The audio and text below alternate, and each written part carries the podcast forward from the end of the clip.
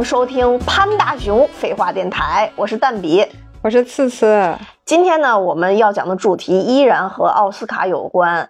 上次我们讲完之后，第二天奥斯卡就完成了整个的颁奖啊，这届奥斯卡非常的精彩，还耶，太太精彩了，还还上演了武打的大戏，一个巴掌打出了八百七十万的收视，看那个收视那个曲线。腾一下就窜上去，那一巴掌打完之后，那最戏剧化。关键是他打完了之后，他马上就就颁了那个最佳男主，就完全衔接到了一块儿。然后他又上去了，太太尴尬了。就其实我之前还赌了这这届的那个最佳男主是威尔史密斯，是吗？对，因为我当时看了那个《国王理查德》以后，觉得他那个演的特别好嘛。哦，嗯，而且我我本人。实际上是非常喜欢威尔史密斯这个演员的，哦，我对我对他的印象还停留在以前那个什么汉汉考克汉汉克考哦全全民超人那个，对对对对对，汉考克汉考，是不是叫那个呀？反正就是还就是还我还给我还停留在这儿，然后那个国王的那个我也没看，我觉得可以，国王理查德还是推荐大家可以看一下的。啊，因为那个也是一个真实的故事嘛，就是讲大小威的父亲怎么把他们俩培养成世界这么厉害的运动员的。嗯嗯，那个还是值得一看的。那我们这次呢是要讲本届的奥斯卡最佳影片《监听女孩》。那这部片子呢，我原本认为它的剧情应该是一个失聪的女孩，我也是这么以为的。那应该是不是你告诉我，这 是一个失聪女孩如何励志的故事啊？但实际上呢，这个故事完全不是这样的。那我我先简单介绍一下剧情啊。嗯，这个女主叫露比，她其实是个完全健全的女孩啊。之所以这样强调一下，是因为她其实是她家庭里边的一个异类，因为她的父母和哥哥都是聋哑人，他们一家呢就是靠大打鱼卖鱼为生。那露比呢？其实为了自己的这个男神啊，加入了合唱队。一方面，他确实也挺喜欢唱歌的，但是更多的呢，还是出于对男神的这个感情，推了他一把，加入了这个合唱队。那音乐老师呢，其实在他们整个唱歌训练的过程中，发现了露比的天赋，也特别看重这个男神，就单独给他们培训，然后并且呢，鼓励他们俩都去考那个伯克利。上大学呢，原本其实并不在这个露比的计划范围之内。他的家庭呢，其实是非常非常需要他帮助的，因为他们平时打鱼啊、卖鱼啊，都是需要翻译。说白了，他是一个人间连通器，帮他家里人去跟外界世界做一个生活的连通。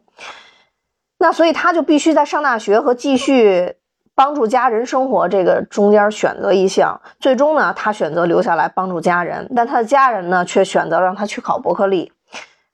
在电影的结尾，这个露比其实是实现了他的梦想。当然，在这个过程中，他也更理解和爱他的家人。就大概是讲这样的一个故事。嗯，故事整体过程中没有出现什么太多的冲突啊，但所有的点，我觉得就是感人的那个点都已经到位了啊。所以我看这部片子的时候呢，大哭了三次啊，大哭了三次啊。我我没我没哭，可能。但我我知道那那些点吧，当然我也有一些我的思考，但是没有没有没有到没有被触动，就没有触动到就是哭的那个程度。不是因为跳了舞以后太累了，然后那个就也有可能是现在就是这一个礼拜每天晚上坚持锻炼，然后就搞得晚上的时间特别的紧凑。昨天真是硬生生的挤出了时间 观看了这部电影。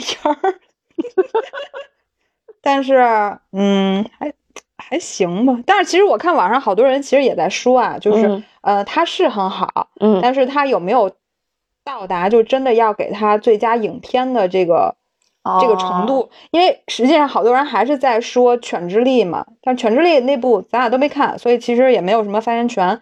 但是仅就我在网上，包括在豆瓣儿看到一些大家的，就是。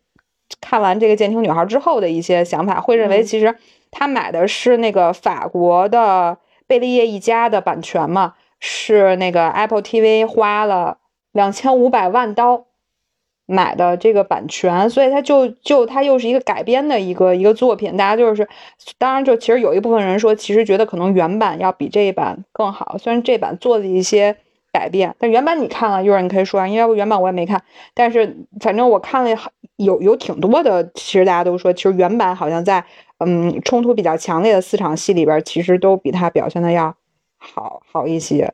嗯。那我我先说一下，就是这片子我的泪点吧，嗯，因为因为其实我觉得你说的对，可能大家即使没哭，但是也能感受到那个泪点吧，嗯，我觉得这个片子整体来讲最吸吸引我的一点就是，我觉得我特别羡慕这个女孩，因为她其实最后找到了一个她自己表达爱的方式，就她最后结结尾的那个她唱歌的那个高潮点，其实她是唱了一半儿。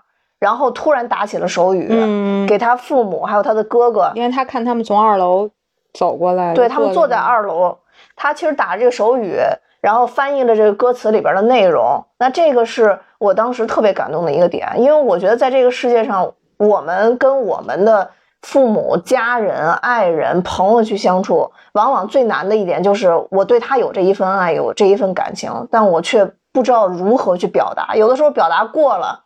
太用力了，反而可能伤害对方。有的时候不表达，我们又不能理解对方。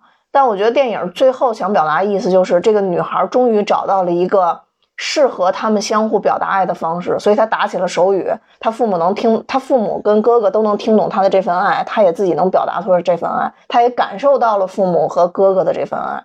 所以我觉得那个是对于我来讲一个升华，因为我也查了一下这个电影的英文名 “Coda” 嘛。嗯呃，他的意思其实就是伴奏的后半段，嗯，所以我觉得，但是我我看的那版是说他其实是那个缩写，嗯，说他那意思是说聋哑人的孩子，哦，所以监听女孩可能是翻译的那个问题，可能是双关吧，就是他的这个，那可能是双关，对，就我我我看他的那个缩写，反正 coda 就是指他的后奏，他指后奏就是他半就是奏乐的后半段，所以我就想到了。不管是他那次公演在礼堂，嗯，突然出现了没有声音的那那个场景，也是演到了他的歌的那个我觉得还挺妙，那个原版里边也有，也是原版里边也是这样。那就他没有加分了。然后那个还是挺神来之笔的。然后最后结尾等于他考试的这个也是在后半段出现他来翻译的这一段，所以我。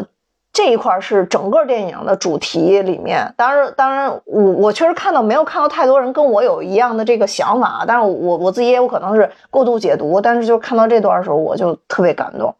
这整个的泪点，我自己觉得有三段吧，其实是其实是四段。第一段呢，我也是没没太看太多人提到啊，但是我当时那段挺感动的，就他妈妈。听到他去参加合唱队的时候，他妈妈说了一句话：“说你为什么非要参加合唱队？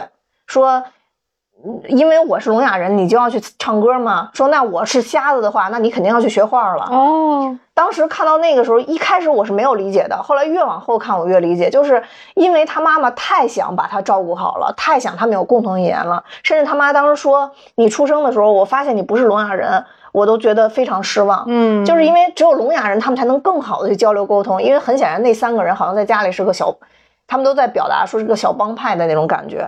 所以，其实他妈妈跟他说这句话，就是因为他妈妈太害怕离他的世界太过遥远，因为他妈妈无法理解他最爱的歌唱到底是什么，他这一辈子也无法理解了。但他希望他能尝试着去理解。所以，这也是为什么我出了第一个爆哭的泪点，就当时他们在。礼堂里边的时候，嗯，她刚刚开始唱歌，她闺蜜等于露比的闺蜜不是她哥的女朋友吗？那会儿，然后那是她闺蜜吗？那不是酒吧那个人吗？是她闺蜜吧？不是她闺蜜吗？应该是她闺蜜，因为原版就是也是她闺蜜，我看了一眼啊。然后就是她闺蜜那个酒吧应该是她闺蜜她她她家里人开的，应该是啊。然后他们俩。在那儿说话，然后他突然跟他哥哥说：“说他唱的非常好，非常有天赋，大家周围的人都在为他鼓掌。”其实你会发现，之前他父母，尤其他爸爸演的特别好，就是一直特别局促不安的，因为他也听不见别人鼓掌，他想鼓掌，他又跟不上那个节奏，他节奏是不对的，就一直在左顾右盼。直到她闺蜜说了这句话，然后她妈妈突然特别开心，然后就就摁他爸说，呃，他他跟我们说他特别有天赋或者怎么，其实他自己感受不到他那种天赋到底是什么。作为一个聋哑人，他是理解不了的。但他妈一瞬间就特别开心，然后跟他爸去讲述这一点。但是是通过她唱，然后她闺蜜翻译给她哥哥，她哥哥再翻译给她妈妈。其实这个在一个普通的家庭里边，这是一件多么简单的事情。所以当时我看到那儿就就爆哭了。他妈永远在心里边神经一直紧绷着，就因为害怕他，比如说最后唱不成啊，受伤害。其实他这在电电影里边也表达了嘛，就是最后如果你要万一考不上呢，其实受伤害是你自己。他妈妈。看起来很很坚强啊，又是什么当年的选美冠军呀，又什么的。但实际上，为了他的女儿，他在心里是极其敏感的一个人。所以我当时看到那儿的时候，就特别感动。我我那场戏，其实我我那场戏，反正我看挺紧张的，是因为就是他他爸他妈就是落座之后，因为他听不见嘛，所以他就是他爸就。开始去弄衣服了，然后他们就开始交流说晚上吃什么了。但是实际上女主在台上都能看见。这一开始还是他们群体一起唱的时候，我当时就特别紧张，我我特别怕，我特别怕这电影的走向是说那女孩看见了以后，然后觉得心里不开心了，是吧？对，我特别怕是因为对，是因为可能他因为这种原因，他爸妈可能没有办法。很好的理解或者很好的享受当下的这个他的表演，然后导致他可能会有心理上的波动，会导致他演出的时候会失利什么之类。嗯，但是还好吧，反正就是后边就是直接给切入到无声，让大家都进入到那个聋哑人的那个状态里。然后他爸他妈就，他爸他妈是一直环视四周的，因为他听不到，他只能通过他疯狂的看周围的人到底是什么表情，然后他确认是好的。他他们俩在前面唱这个独奏是非常好的状态，然后他们就放下心了，然后就给我看见大家又鼓掌，前面还有人在哭啊什么什么的，就可能就挺惨的，就没有办法通过自己去感受，还得去看看其他人，然后确认他的闺女真的是表现的非常好。聋哑人真不容易，对，所以就是那一段确实大家肯定会在在不同程度上都会有共鸣，我觉得，对，嗯。然后我第二段就是大家可能都都会提到，就是他父亲在星光下让他再唱一遍他想唱的那他那首歌曲嘛。嗯，这一段我当时也很感动啊，但是说实话，那个感动的点没有第一段那么突发，就是因为当时你已经有了第一段了之后，他就你心里有预设了，你已经知道大概后边可能会发生什么，因为。我觉得这个父亲是演的非常好的。我我之前看我看了这个，也看了贝利叶的一家之后，我都没有发现他父亲拿了最佳男配。我是后来这个又又又再去看这个电影的一些额外介绍的时候，才发现哦，拿了最佳男配。我真觉得实至名归，因为他他他他爸爸完全把那种局促不安、担心女儿，他又因为一个男士，他又不像他妈妈似的表达那么直接跟他女儿，他又有的话又不太好说或者怎么样的，有那种感觉。最后他说：“我想透口透口气。”其实他心里压力太大了，因为他不知道该怎么去理解他的女儿。他那会儿其实已经是想要让他去考大学了，对，但是他没有那么的笃定，对，因为他也怕他的女儿受伤害。嗯，对。然后所以那个在夜空下趁没人的时候，因为我觉得他那个场景设置的非常好，就是如果他爸当时出来说：“哎，你给大家唱一首吧。”我觉得可能都没有达到这效果，因为这种。要求是非常不可思议的，没有聋哑人会要求一个歌手说：“你给我唱一首歌，我想听你唱歌。”不会的。所以在星空之下，只有他们两个人在的时候，他父亲提出这样的要求，而他女儿也愿意高歌一曲。他认为他父亲可以是理解他的。然后他他爸爸不就把手放在那个他那个声带那儿去感受他的感情吗？我觉得就他他就是一种完全情感上的共鸣和连通了。所以那一段我也是就是。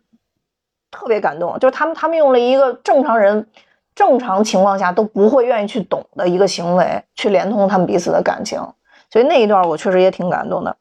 然后最感动的顶点，就是最后这个露比，呃，他其实一开始考试的时候是确实也是很激情澎湃在唱啊，但是他当当他发现父母和哥哥的时候，明显他有一个走神儿，就是。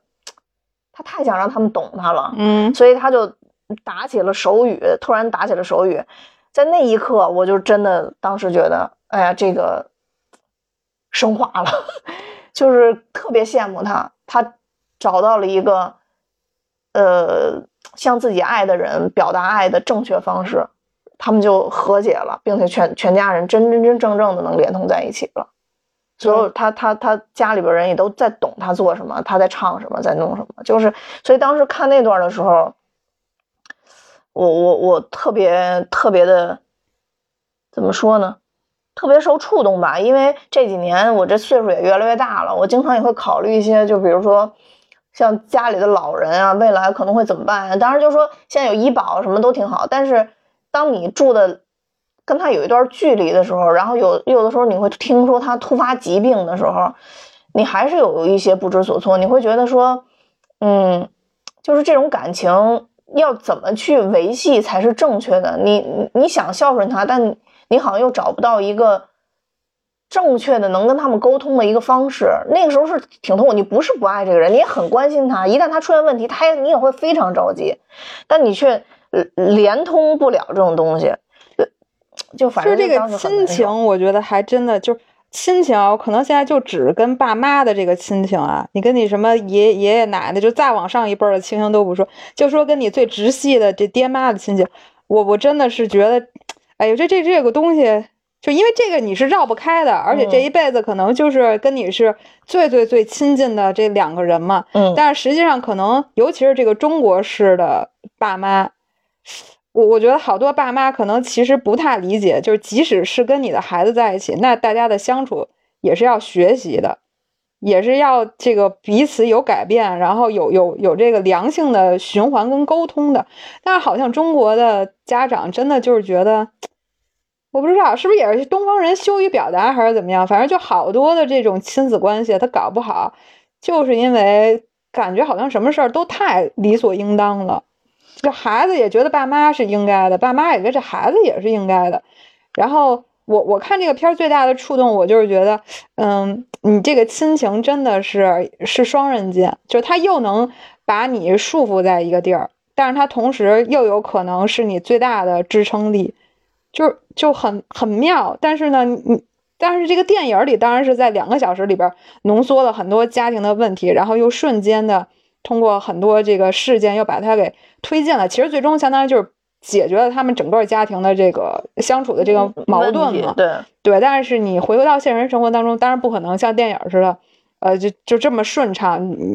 所以，我其实看这个片子的时候，我还是觉得，如果你有幸，嗯，或者说你跟你父母的关系。呃，实际上是沟通非常良好的，或者说你们找到了彼此的这个平衡点，那真的是非常幸福的一件事儿吧？或者说，我觉得是很幸运的一件事情。嗯，因为其实就我个人经历而言，我觉得更多是，反正我更多是尴尬跟回避。我 我真的不知道应该怎么怎么表达。那爱那肯定是爱了，但是我我觉得。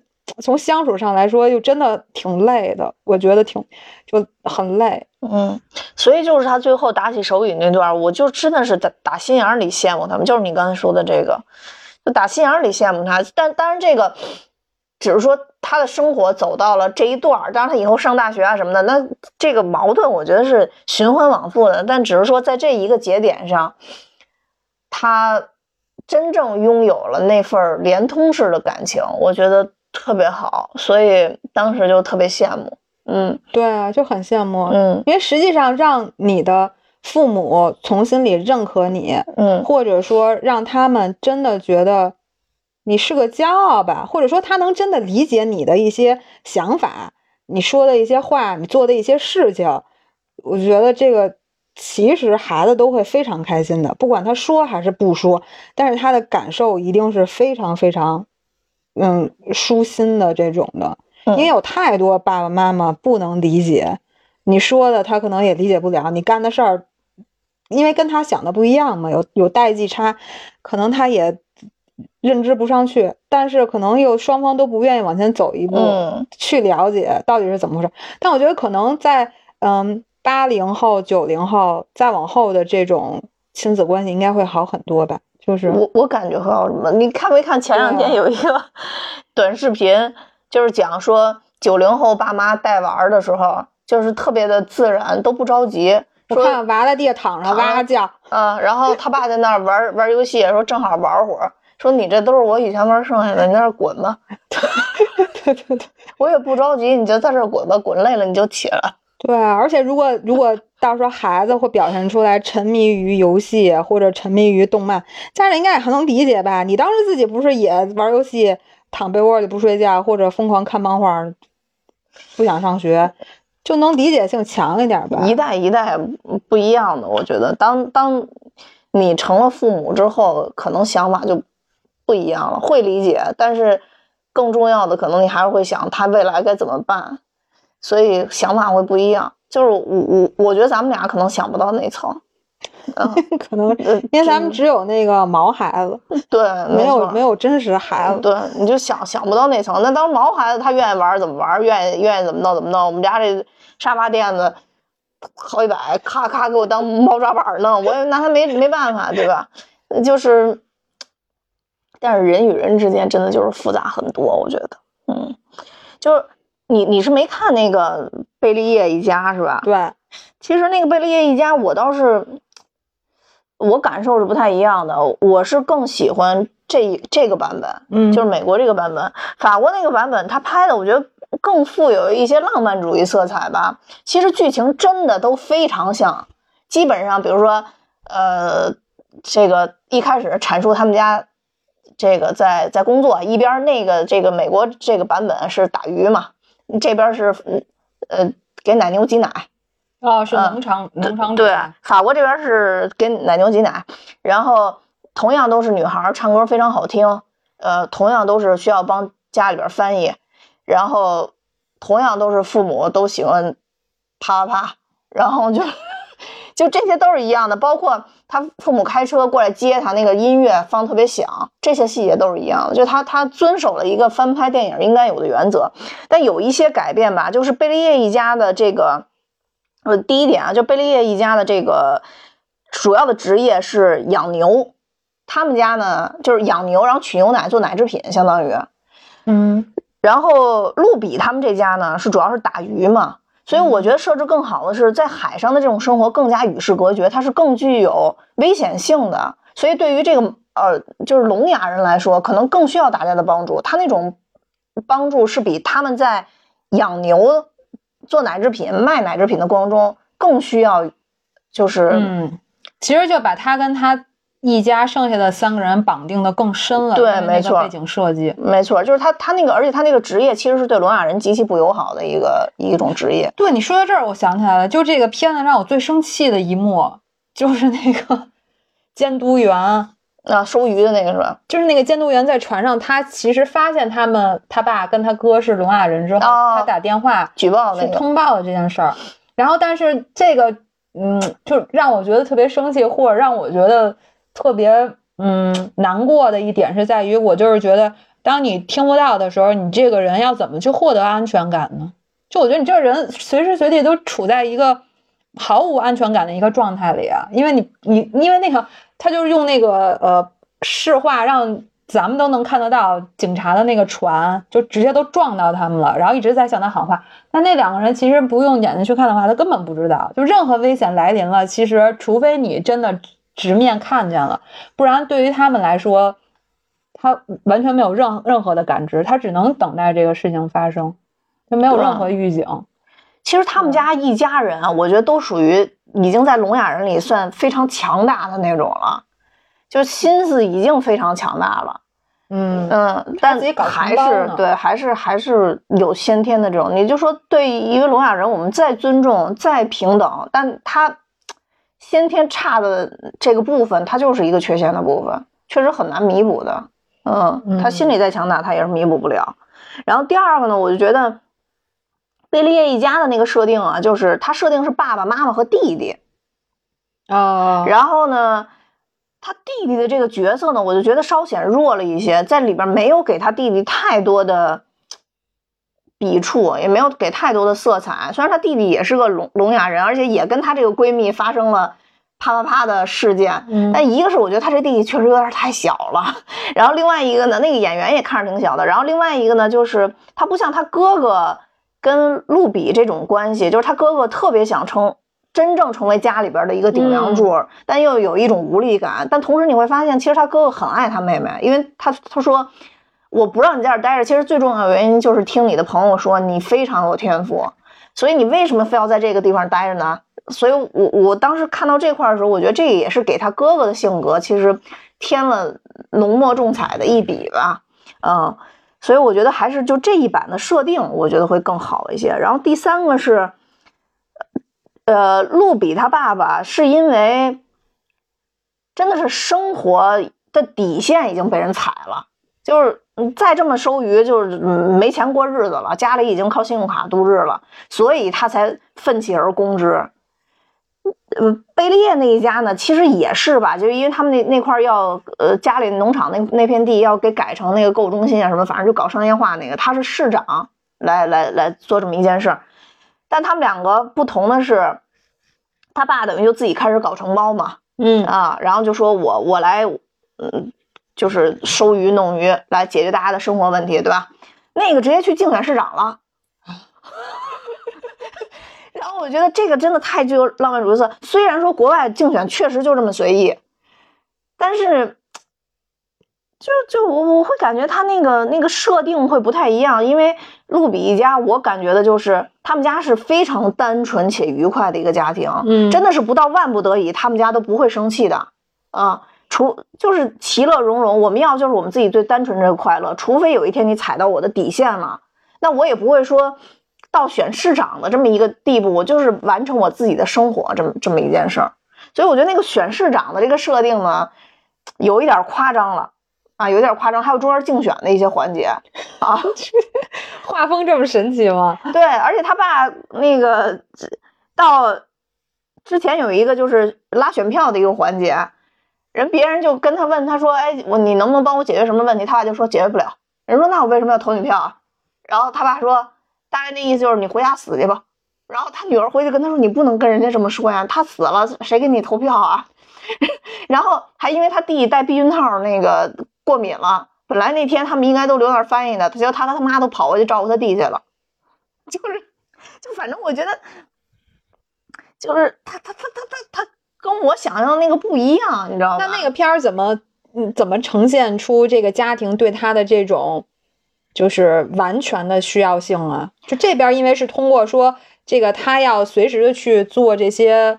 呃，翻译嘛，不管是他原来打鱼啊，还是他后来做的这个公司，嗯，就需要他随时在这儿嘛。那那边是随时翻译，他要竞选市长。那边是一个就是翻译这场戏，就是竞选市长这个，还有一个就是他，因为他要竞选嘛，所以老有人过来采访，然后所以他他要跟着一起采访。他那个一模一样的，也是在采访那一天，他要去学唱歌嘛，就跟那个是一样的。然后还有就是。因为他们是做完奶制品之后到集市上去卖奶酪，他们仨是卖不了的，所以他得跟着去卖。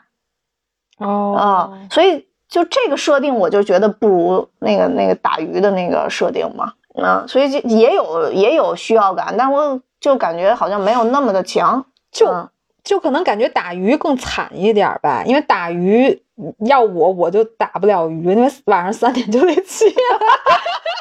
就这我我看到我不是我一开始我还没看明白，我说怎么这闹钟三点就响了，这是干嘛？后来我看哦，三点要去打鱼，哎呀，我就觉得太太苦了。就在那一刻，我就觉得这家人特别辛苦。那是不是给好像挤牛奶没那么辛苦吧？不用三点就去挤牛奶吧？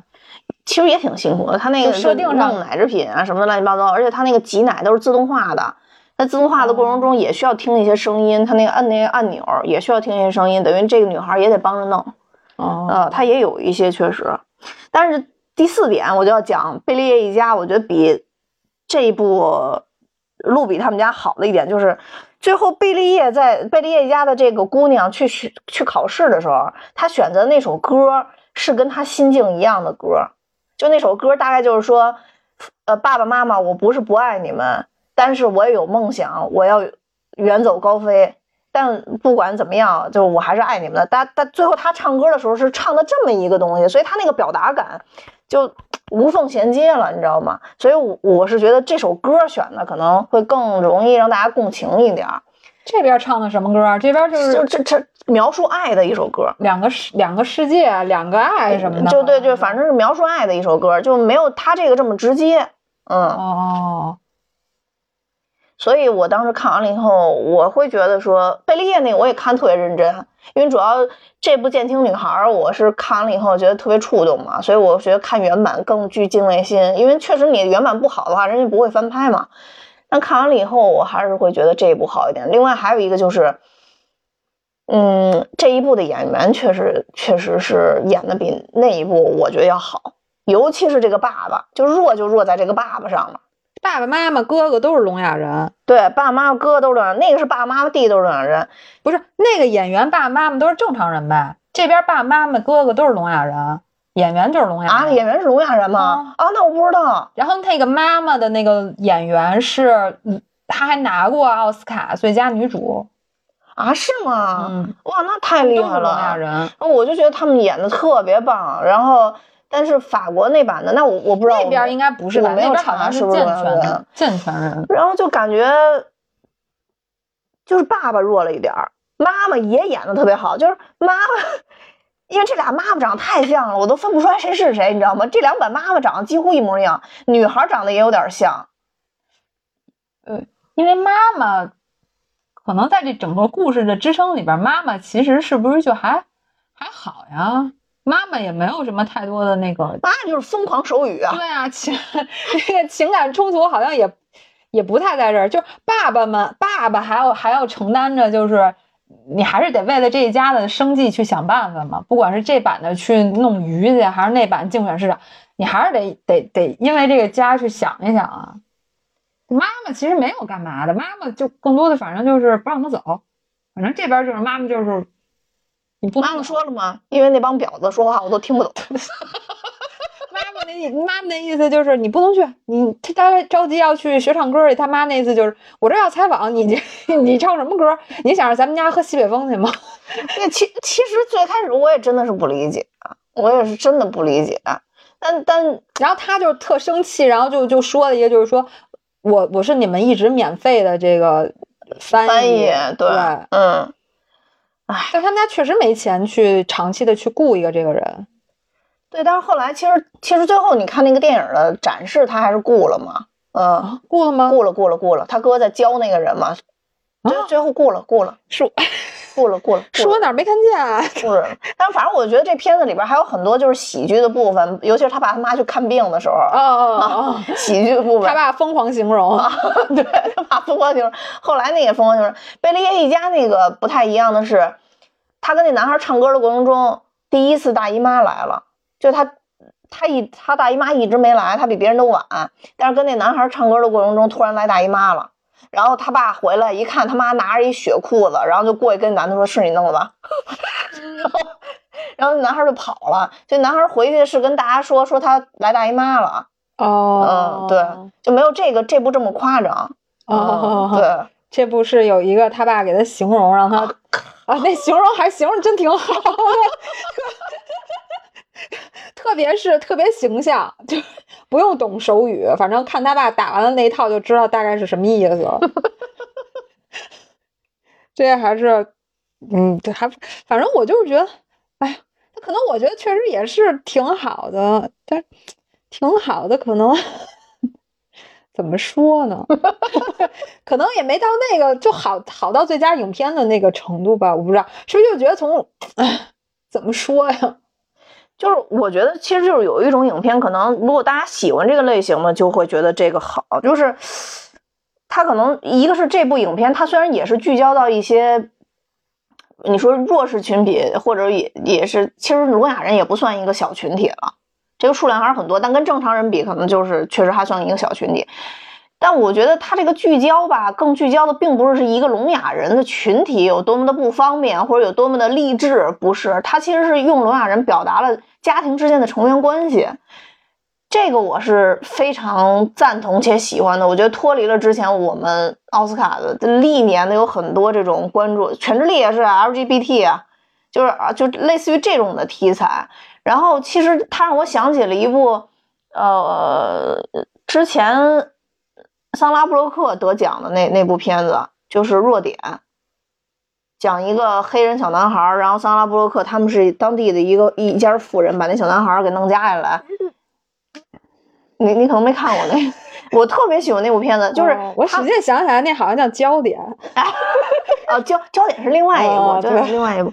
然后那个，呃，这这这部跟那个有点像，就是属于那种没有那么强的冲突感，但他又通过比较简单的方式把爱表达清楚了。我是特别喜欢这类片子，非常非常的喜欢，所以这也是为什么《监听女孩》让我觉得特别触动的一个原因。就其他的那种奥斯卡影片吧，我觉得它有一种。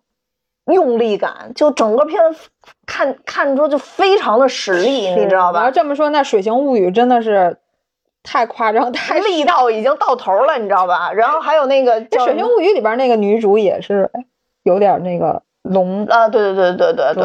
然后这个这个《水晶物语》也是啊，然后包括其实《绿皮书》我很喜欢，但是《绿皮书》其实也也中间有一段也挺用力的，就是看着挺累的，就是那个打那段吗？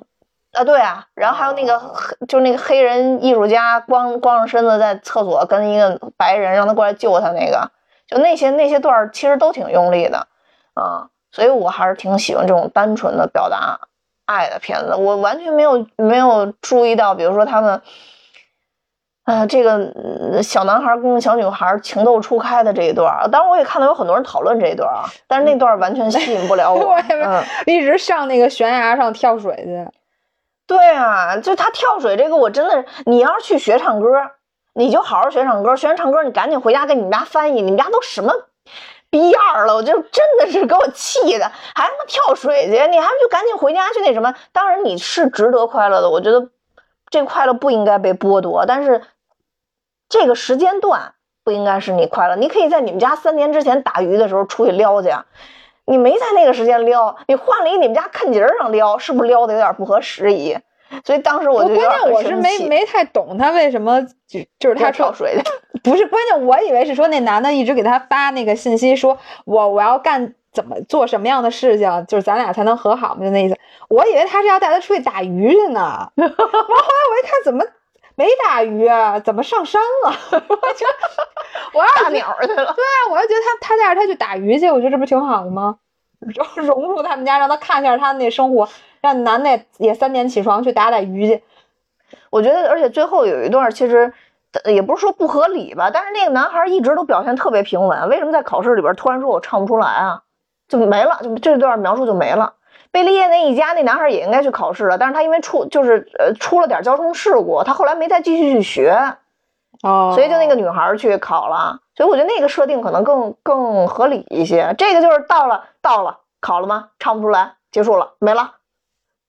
这不对，反正这个对他们俩的那个感情的递进刻画，我真的是觉得这条线有点失败。完，我也完全没看出来那男的怎么就突然就觉得他喜欢他。就从前面表现上来看，我觉得男的根本不想理他。那男不说了吗？就是那个已经也是默默观察他很久了嘛。他之前干了好几件事，那男的都能说出细节来。在哪儿啊？完全没看见。你可能当时太累了，真太累。你下次别蹦，你先看看完再蹦。在哪儿说的呀？完全不记得。就哪有一段他们俩聊天的时候，那女的觉得特别不可思议。啊！那个老师应该是看出来这女主喜欢男主，才让他们俩一块唱歌的吧？对，而且他，但是他也确实说了，那个男孩也是有有天赋的。哦。呃，就是这里边这男女主唱歌，真的是路路比棒棒哒。那个法国那个男孩唱歌就有点弱，就是贝利叶一家里边那个小小呃，就是他那小男朋友唱歌就不是很好听。这里边这男的唱歌我老听不见，就是男的唱歌都声特小，对，就他他那总是声特小，然后到这女主就咔一下声啊，都跟大铁肺似的，一下就上去了。对啊，这男那男的就一直唱不出声儿来。对，哎呦，反正这爱情课那那条线，可能爱情那条线也不重要吧？对，不重要，不重要。就是随便带过一下，就是给他制造一些那个，就就得有冲突点嘛？要没有这男的，他那天不就去了吗？对，是他们家就不会被那个吊销这个执照了，所以还是得有这男的出来带一下。但但是确实挺潦草的，嗯，其实挺潦草。但是就他就他父母的这个演技，这个小演员我觉得有演技，但可能更多的就是在他这个年纪演一个他自己的故事。就有点那种感觉，但是他父母是真的演得好，就怪不得最后能拿一个最佳男配。其实这部片子是拿了，呃，最佳影片、最佳男配，还有最佳改编剧本嘛。嗯啊，改编剧本也给他了，嗯，对拿这么多。对，他有三个奖。哎贝利叶那家也是也是说不让他迟到吗？我看这个片儿我还反省我贝利叶那家让没让他迟到？那个我那块儿我还真不记得了我。看老师这么生气，说他那个不尊重他，也不尊重他的时间，我一下就反思起我自己，我就，反正迟到是不好，不好。因为他跟那老师说，他说不就迟到了二十分钟吗？哎，老师就说你不尊重我，也不尊重我的时间，你就别来了。对，因为那老师其实是很无私的奉献嘛。嗯，嗯，他其实是很无私的，对。然后，所以呃，有有好多人，我看网有的网友说，就是这里边的爱还展示了一种无私的这种，就是其实师生之间，他就是惜才，对因为他非常惜才，所以他就对这个女女孩特别特别的好。那个法国版那个老师更有意思，我觉得，是吗？对，那个法国版的老师就别人。她她闺蜜跟她不是一块儿去合唱团吗？她闺蜜刚唱一句，她老师就说出去吧，就是就没面上，你知道吗？然后她在旁边窃窃私语说两句话，然后她老师说你别录取了，那边那女 说我还没唱呢，就那个老师是一种有点神经质的那个，那个挺有意思的。哦，对我觉得法国那版也可以看看吧，就是只是爸爸的那个部分，我真的觉得演的有点弱了，爸爸那个部分真的感觉有点弱，嗯。还是这版会会会好一些。我看豆瓣把它评成什么呃年度冷门佳片儿，好像就主要是当时因为奥斯卡评奖的时候，大家好像都没什么人看好这部，是吧？没有人看好这部，基本上都说《犬之力》，全部都在看好《犬之力》吧。嗯，因为有奥斯卡提名的那几部，嗯，好像《犬之力》好像提了好好多名，《犬之力》最后获得了什么我都没关注，反正哎呦我天呐，我那个男主也没有拿《奇异博士都都光屁股了，怎么着啊？犬之力》里，对啊，啊是吗？嗯，就是呃，他好像是有一个是有一个正面的一个全裸的一个镜头吧，好像是。然后当时好，他经纪人什么的，他周围人全都反对，最后他还是拍了。但是我我还没看，对，我想我我我要去要去看一下这个这个《犬之力》。对，哎，对你上次不是还说说说那个呃评奖的过程吗？就是最佳影片，它实际上是那个学院里的八千多个会员，都是大家全部要参与评选的嘛。因为其他的其实就是各部门评各部门，然后它这个其实是所有的那个入围的影片当中，每个人去票选自己的一到五，嗯，然后所有的人票选出一到五之后，然后大家来排序。然后比如说你票选的第一名，在第一轮就被淘汰了，那你的这个票就会放到你的第二名里，就是以这种形式去滚动，而不是说哦它其实是最早的时候是是采取一票制，就是说每个人只投一票，嗯就投你最喜欢的那一部。但是后来就发现这种一票制呢，很有可能最终选出来的是，嗯，你不那么讨厌的影片，但并不一定是最喜欢的，就是大家各自评出最喜欢，因为这个很容易作弊。就比如说，就是今年这几部，你可能你就是我就不喜欢《全智力》，但是我可能就感觉《全智力》是大热，我就觉得他可能要拿，就可能所有人的第一名都要给《全智力》，那我就有可能就要撤票啊，反正我就一定要把它投给别的呀。那我投给别的，那未必那个是我喜欢的，但我只是为了不让你拿奖而已。然后我可能就会有这种操作，所以就是后来就改了，改成这种必须每个人去选五个，然后以这种方式去累积计票，然后最终去选一个嗯排序，最终排出来的就是这第一，哦就是就是这个最佳最佳影片，而且最佳影片它颁的是它是颁给制片的一个奖，所以还还有还有一个最佳导演，哎，这这个今年最佳导演是谁？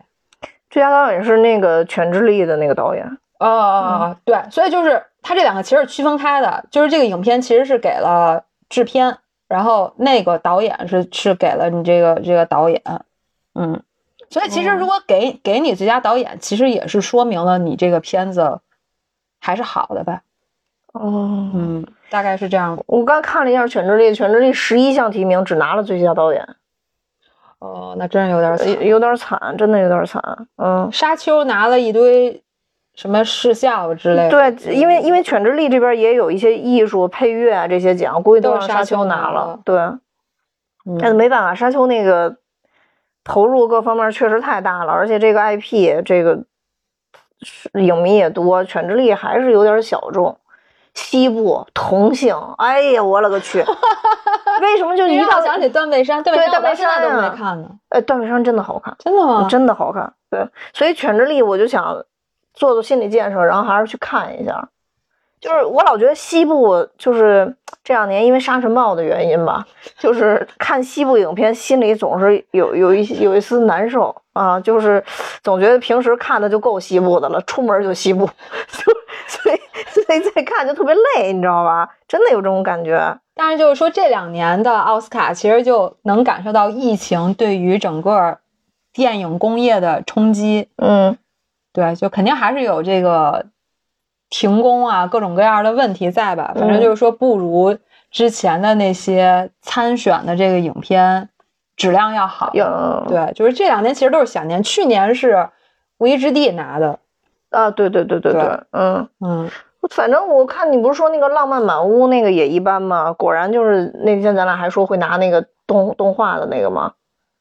啊，魔法满屋，你说浪漫满屋，我也想说三只熊，林这戏，魔法满屋，对，因为今年的那个动画片，不过我爱看动画片，没动画片那几部其实我都看了，但我觉得魔法满屋还确实是比那个驯龙传说，呃，还有一部是什么？夏日有晴天，对，夏日有晴天还确实是比那部，如果这三部里边看的话，我觉得确实是魔法满屋要还要好一点。哦，夏日有晴天，你不是还没看呢吗？你给看，那真的我觉得啊，太低幼了呗，哦，小朋友的那种，完全小朋友那种。然后驯龙的那个走向，我觉得也也挺也挺傻的，就感觉好像是要聊一个特别世界观宏大的事情，但是实际上没有。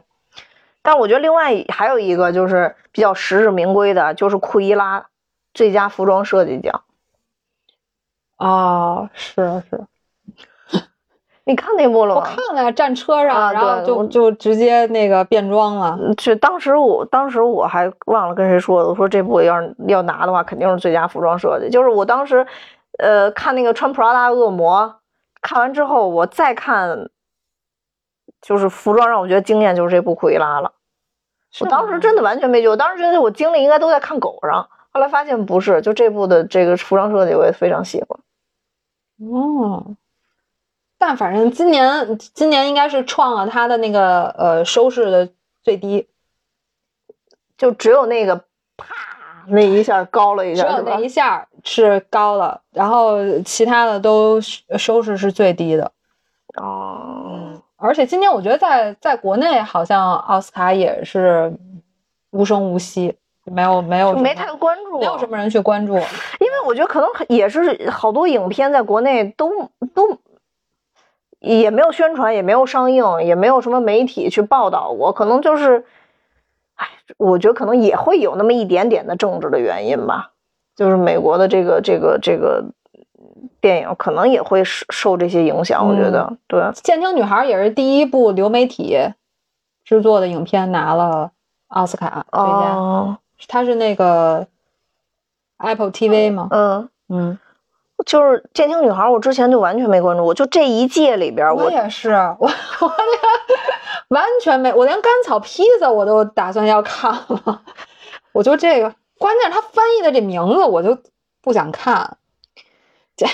我现在回忆起来，好像就是你告诉我是一个听不见的一个女孩的故事。不是，她叫监听女孩，你听起来不就是觉得像是一个听不见的女孩的成长的故事吗？对他，但是我仔细想了一下，他那翻译“健”是健康的“健”，健听女孩就是善于听，对，善于特别好，对，翻译真是有毛病。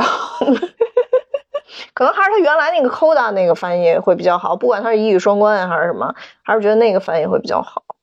对呀。就哎呀，但反正，反正其他那个我也再看看吧。驾驶我的车我也打算再看看。驾驶我的车我也打算再看看。反正这个驾驶我车就说他他这个获奖实至名归。这导演现在也是备受关注，就是就就是觉得都特别的好。我之前其实只关注了那个国王理查德跟犬之力，我其他的都没有都没有关注。哎，加菲那部是哪个呀？呃，加菲是那个倒数计时。就当时我其实去看的时候，人家还说那个拿最佳男主应该有几个，有几个特点吧。然后还分析呢，就感觉分析完了之后，应该是卷福跟加菲他们俩的相似性比较大。一个就是说这个男的，就电影里的男的最好是个英国的，即使不是英国籍，这个故事也最好是发生在英国的。然后这个男主一定要比较惨，你要不然就可能就是生活比较贫困啊，要不然就是有点残疾，反正就是要经历这种身心的磨练。然后最好你是一个传记题材的，这一套组合拳打出来之后，可能你就是能拿这个最佳男主，差不多就是这样。然后最后就把这个聚焦就聚焦到了卷福跟这个加菲身上，觉得就是他俩，完全没有那个 没有国王理查德那个是吧？因为国王理查德我看评价好像也也不是特别好，嗯，评分还可以，国王理查德评分还可以。我我有你你你你那儿有吗？我这儿有，到时候可以给你。我有啊，我我有我有是有，我有时候，但我当时看了一下，反正就是讲那个培育孩子的嘛，就大 V 小 V 的那个。对他虽然是讲培育孩子，但是，呃，我觉得重点其实是在理查德这个人身上。他是一个，他不是一个完人，但他绝对是一个。计划性极强的精神控制者，所以我看完了以后非常非常的喜欢他。对啊，这不就是你想的吗？你想要，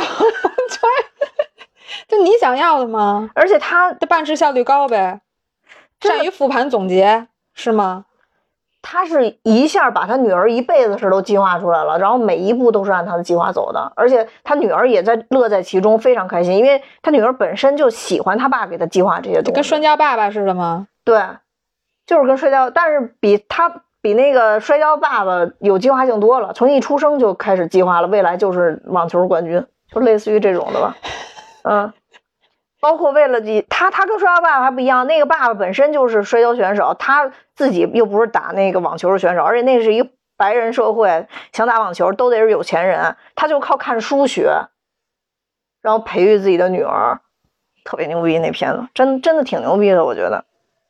这么神，嗯，所以他最后拿了最佳男主，我觉得也挺不错的，因为威尔史密斯演过太好的影片了，但都因为比如说可能，嗯，某一部非常棒的影片当年赶上了一个强劲对手，结果就就没那什么。你说当幸福来敲门，我真的封神了，我觉得说这部，对，我觉得当幸福来敲门真的已经已经封神了，但是就是没拿吗？嗯，没拿。当幸福来敲门，豆瓣评分都九点二啊，多可怕呀！没拿，哦，而且也是真实故事改编。我觉得可能威尔史密斯他他选戏的时候，也也可能也有在考虑这些事儿吧。所以就那个，对，那年的最佳影片是《无间道风云》，你说你怎么比？没法比，所以说特别水。我没看啊，《无间道风云》，《无间道风云》不是改编的咱们香港的那个？对对对，我看了一下，我觉得还还行啊，我觉得还行。女王那一年的那哎呀，所以就没法弄。当然了，那那个呃，当幸福来敲门也没法拿 最佳女主，也没什么最佳女主。窃听风云，呃，窃听风暴。然后那年的那个最佳长篇动画是《快乐大脚》啊，这大企鹅那个是不是？对对对对，没看。哎呦，真当幸福来敲门真的太棒了，我实在太喜欢那部片子了。那是一个用爱连通家人的故事。就真的很想与家人连通，但真的太难了。嗯，对，我觉得连通不太。当然，当然，那当幸福来敲门还有一一点就是，它也本身是个励志的故事，而且它也是一个真事儿，而且最后那个人还在电影里出现了，跟威尔史密斯打了个招呼，两人擦肩而过。哎呀，太妙了，完全不记得了。看完全忘了，豆瓣九点二分呀！我天哪，是啊，是捋着，肯定都做功课都看了，但是都忘了。那个我看了太多遍了，所以我基基本上里边的细节都能记得住。我记得最清楚的就是拉烂的，拉烂 的，拉烂的，真是说哪一个环节我都能记得特别清楚，别的就没有了。你现在说这，我脑中一片空白，我就记，我就记得我大概可能看过，嗯。哎，反正就是希望明年的那个奥斯卡能精彩一点吧，影片的这个质量能这个，那就看今年那什么。反正今年我觉得，起码明年再评的时候，今年这个红熊猫应该是红熊猫没没没跑的呀，没跑吧？我觉得红熊猫肯定拿最佳，但是也有可能出现更好的呀，就所以就不好说。啊，希望希望明年这奥斯卡是有更多更精彩影片，不要让大家觉得一拿奖好像这个水那个水的，这也没办法。就像你说，可能因为疫情的原因吧，冲击了一些电影工业方面的问题，所以就没办法。对，嗯确实是，嗯，嗯，所以我们就在此祝贺一下《监听女孩》拿到了最佳影片、最佳改编剧本和最佳男配的奖项。你这么说起来，它真的含金量很高。嗯，对，我觉得挺好的，我真的觉得挺好的。我我昨天在评自己的豆瓣儿 Top Ten 的时候，我都有点动心，想把它给我放到 Ten 里边了。啊，后来后来还是没放，因为后来还还是有其其其他太多。就第十名，我我想了半天，最后还是选了《永不妥协》。永不妥协是什么呀？永不。茱莉亚·罗伯茨演的多精彩啊！穿着大胸大胸衣去调查去，而且也是一真实故事，救了好多人。当时好多人都已经癌症了，小孩都癌症了，就因为污染，然后瞒着不报。很像那个聚焦的剧情，非常像聚焦的剧情。你们刚说过聚焦吗？是是，没看没看。那这应该是那什么黑水啊？黑水你看了吗？哎，有点有点调查那个个不粘锅，然后说那个不粘锅上面那个涂料的问题，就非常接近那个片子，非常接近那个片子。但是我觉得中亚·罗伯茨的演技棒棒的，就就他在那里边演了一个，嗯就是 怎么说呢，带着孩子，然后多次跟男朋友或者老公分手的一个女的，然后连饭都吃不上了，每天吃破豆子，然后后来最后逆袭了吧，可以说是。就靠自己的能力，他的一些社会能力，然后去帮助了弱者。好多人都劝他算了，因为你们不可能打过这样的一个跨国企业的。但是最后他就是在现实的这个故事里，他就是战胜了这跨国企业，而且是是历史上特别大的一个诉讼案，赔偿了很多呃受害者，呃不管是得癌症的、去世的，或者当时已经残疾的人，因为他是饮用水、洗澡水全部有毒，然后被隐瞒了。那个片子非常好看，但是就是有点老了，确实是，嗯，哦，行，又多了一部可以看的片子，是吧？对啊，我可以嗯看看。反正这种就是真事儿改编的，我也还挺爱看的。你要是喜欢真事儿改编的片子还是找蛋比就对了。蛋比超喜欢看真事儿改编的《为奴十二载》，你看了吗？不看，我觉得特别苦那个，嗯，最后结尾是非常好的，是吗？，对，一定要看一下。里边也有卷福啊啊，，是吗？对，卷福是一个不是非常善良的嗯黑黑奴主，但是也也也还行了，就就就还可以啊。最后被被谁救了？那男的叫什么来着？那个是不是好像拿奖了呀？最佳影片啊，哦，非常棒，《为奴十二代》真的，是吗？嗯，行行，看一看看一看。如果你再想看更多的，因为我是非常喜欢看黑人平权电影的，你你你要想看跟黑人相关的这种啊，嗯，我我我我可以给你推荐好多部。黑人我看看那个呀，相助啊 help 啊啊 help，但那个那个还是有改编的部分，那个不是高度还原真实故事的。help 我也看过好多遍，嗯，它那个是根据小说改编的，不是一个真事儿哦。如果你想看跟 help 类型近似的，推荐你隐藏人物，当年也在奥斯卡拿提名。对，那个是三真个研究大火箭，对，那个是完全真实故事，而且里边其实最最厉害，在历史上最有名的是里边那个做物理实验的那个特瘦的那个女的隐藏人物把我给气坏了，他不让他上厕所，啊，对我印象巨深刻。然后我就想，有，这人真的是，就是他还是有一些黑黑人觉醒的东西在里边吧，包括那个之前黑豹就演黑豹那个演员，嗯演的一个棒球的一个电影也是，他是一个传奇的棒球手。那个片子也现在看更有意义啊，因为黑豹已经去世了。嗯嗯，对，那个也，Wakanda Forever，啊，对对对，没错，Apple Pie。对对对对对，行，以后以后有机会吧，有以后有机会咱们可以马上说一期黑人是不不吧？说说一期就是真实故事改编的电影，哪个是是我们比较喜欢的啊？也不一定非要说黑人啊，嗯真实故事改编。对对，比如中国机长、中国医生啊，哎呦我的妈呀！也很好，真的也很好我也很感动。嗯，中国医生那我都哭的不行了，嗷嗷哭啊！你你看了吗？我们我们那场中国医生都哭成一片了，因为张翰但是予演的更多的他是在用这个事件去带入，因为里边有一些真人真事儿。确实是很感动。对啊嗯，对啊，所以你就真人的不喜欢这种硬删、啊，真人没有硬删，他就是他就是完全描述当时的事儿，当时的那些影像记录都在。你所以所以你就会发现说，真实的故事永远比电影编出来的更感人。你都想象不到，一个武汉的一个院长，他是一个渐冻症患者，他已经活不了多长时间了，他还在为医院的这些人奔波，都有那个原片，就是原来的那个视频的那摄像头的记录都有。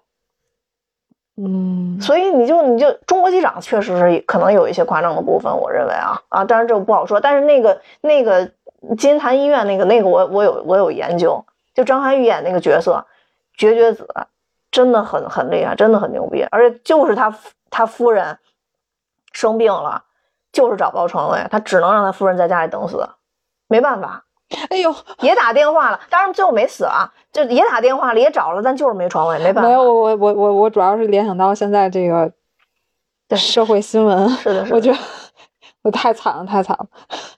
啊，还是大家都看点那个，积极光明的影片。因为因为现实生活已经很苦了，我我每天打开那个微博什么的，我都觉得心情不好，好苦。嗯，我都看积极向上。我那天刚看又看了一遍《波西米亚狂想曲》，波西米亚，嗯哦，波西米亚，我最后哭了。嗯，哭啊，必须哭那个。对，嗯，但是还是很，就是呃，主角选择命运还是很阳光啊。波西米亚也获奖了吧？好像。最佳影片啊，哦，波西米亚是那年最佳影片，好像是最佳影片，反正最佳男主是波西米亚嘛。哦，那那叫什么？什么什么什么拉什么米那个？那因为那个演员我之前就有关注，那个演员之前你演个是那男主吗？对他男主是不是《零零七无暇赴死》里边那对对个对对对，反派啊？是的，是的，是的。他但是那个是他已经拍完《波西米亚》，他已经有名了。我说他没名气的时候，我就关注过他。其实他本人是长得挺好看的，那会儿，尤其年轻的时候，他拍那个呃那个《博物馆奇妙夜》的，里边演法老的，一个苏醒的年轻法老。那不记得，只记得管理员。嗯，行吧，差不多了，我们今天就到这儿了啊，说的时间也够长的了。最后就期待我们下届奥斯卡更精彩，也同时非常感谢健听女孩，让我们找到了正确的爱的方式。那我们就结束吧，总结真好。然后非常感谢大家收听潘大雄废话电台，那我们下期见。拜拜。他的名字叫做小薇，她有双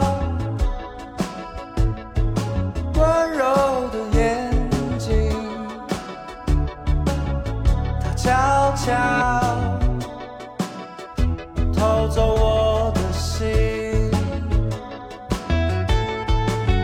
稍微